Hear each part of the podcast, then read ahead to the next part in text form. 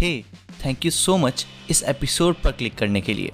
अगर आपको ये पॉडकास्ट और इसके एपिसोड्स पसंद आते हैं तो मेरे पास एक एक्सक्लूसिव एपिसोड है आपके लिए, जो है स्टोरी ऑफ यूनिवर्स के बारे में। आई एम श्योर कि आपको यह एपिसोड बहुत ज़्यादा पसंद आएगा। इस एपिसोड को आप जस्ट निन्यानवे रुपीस में एक्सेस कर सकते हैं।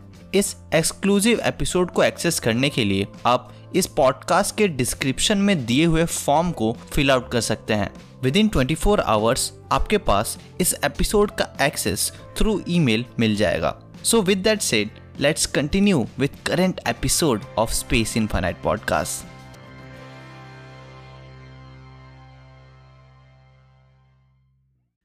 स्पेस है ऑल अबाउट लार्ज डिस्टेंसेस और ऑब्जेक्ट्स। अर्थ हमारे लिए बड़ा अपीयर होता है। अबाउट चालीस हज़ार पचहत्तर किलोमीटर के सरकमफेरेंस में इक्वेटर पर, लेकिन कॉस्मिक एंटिटीज के सामने अर्थ बहुत टाइनी अपीयर होता है। इवन हमारे सोलर सिस्टम में जुपिटर ही अर्थ से इतना ज़्यादा बड़ा है कि इसमें मोर देन तेरह सौ अर्थ्स फिट हो सकते हैं, और हमारा सन उसमें तो more than one million earth's fit हो सकते हैं। और अगर हमारा सन ह्यूज अपीयर हो रहा है तो जस्ट वेट, क्योंकि हमारा सन भी बहुत ज़्यादा छोटा है बिगेस्ट स्टार्स के सामने जिन्हें हम जानते हैं।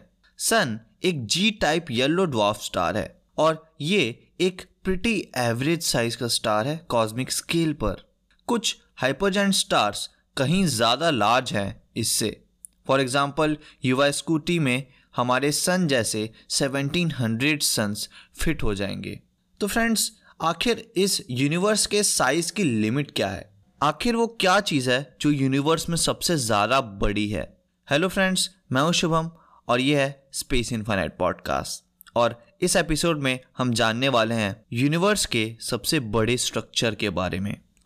इवन मोर मैसिव ऑब्जेक्ट्स जो कंसीडर किए जा सकते हैं वो हैं ब्लैक होल्स, और in particular super massive black holes, जो टिपिकली एक गैलेक्सी के सेंटर में रिसाइड करते हैं।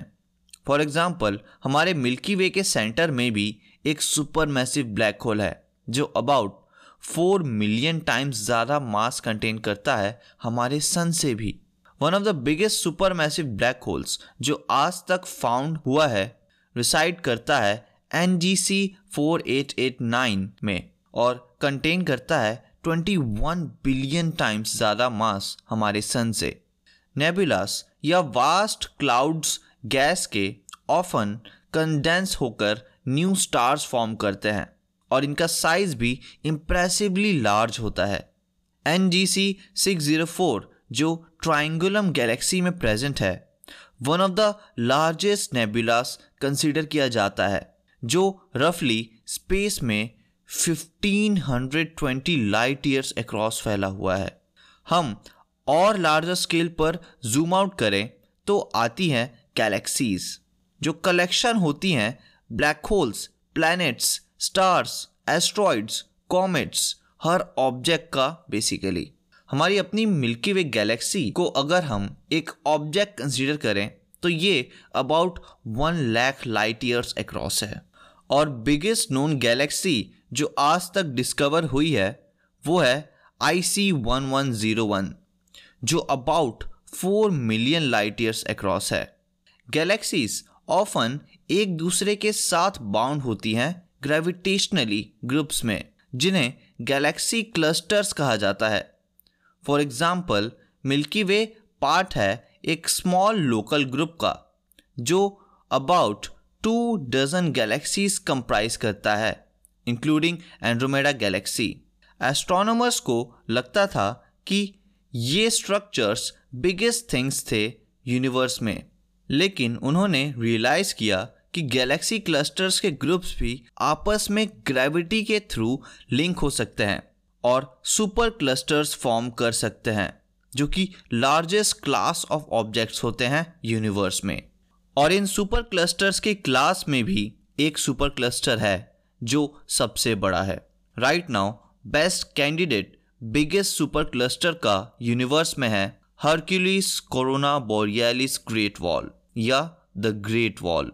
साइंटिस्ट काफ़ी समय से brief cosmic phenomena gamma ray burst के बारे में स्टडी कर रहे हैं और एस्ट्रोनॉमर्स का मानना है कि ये गामा रेज सुपरनोवास या और मैसिव स्टार एक्सप्लोजन से जनरेट होते हैं और ये गुड इंडिकेटर हो सकते हैं इसका कि यूनिवर्स में ह्यूज मासेस ऑफ स्टफ कहाँ लाए करता है, क्योंकि big stars most likely denser regions में प्रेजेंट हो सकते हैं यूनिवर्स के। और रिसर्चर्स ने ऐसा ही गामा रेज का कॉन्सेंट्रेशन डिटेक्ट किया about ten billion light years across Hercules और कोरोना बोरियालिस कॉन्स्टिलेशंस की डायरेक्शन में। बट ये एक पजल है कि कैसे ये स्ट्रक्चर इतना बड़ा हुआ। ये स्ट्रक्चर अपेरेंटली कॉस्मोलॉजी के प्रिंसिपल्स के अगेंस्ट जाता है। एक्चुअली में मैटर यूनिवर्स में यूनिफॉर्मली डिस्ट्रीब्यूटेड होना चाहिए जब हम लार्ज इनफ स्केल से यूनिवर्स को ऑब्जर्व करें, बट ये क्लस्टर बिल्कुल भी इस प्रिंसिपल को फॉलो नहीं करता और ये एक काफ़ी नॉन यूनिफॉर्म स्ट्रक्चर है। बट इस ग्रेट वॉल के अलावा और भी दूसरे स्ट्रक्चर्स हैं जो यूनिवर्सल होमोजेनिटी को ब्रेक करते हैं, for example Sloan great wall और the huge large Quasar group, और हो सकता है ऑब्जर्वेबल यूनिवर्स के बियॉन्ड इनसे भी कहीं ज़्यादा बड़े कॉस्मिक स्ट्रक्चर्स हों जो हमारी कॉस्मोलॉजी और कॉस्मिक स्ट्रक्चर्स की अंडरस्टैंडिंग को रीराइट करने पर मजबूर कर दे। So friends, that's it for this episode and I hope कि आपको यह एपिसोड पसंद आया होगा। अगर आप इस एपिसोड को स्पॉटिफाई पर सुन रहे थे तो make sure to share with your friends and if you are watching this on YouTube make sure to give it a thumbs up and subscribe to the channel if you are new to the channel। और मुझे आप comment section में बताइए कि हम और किन topics पर videos या फिर ऐसे podcast या फिर इन topics को और कैसे interesting तरीके से discuss कर सकते हैं।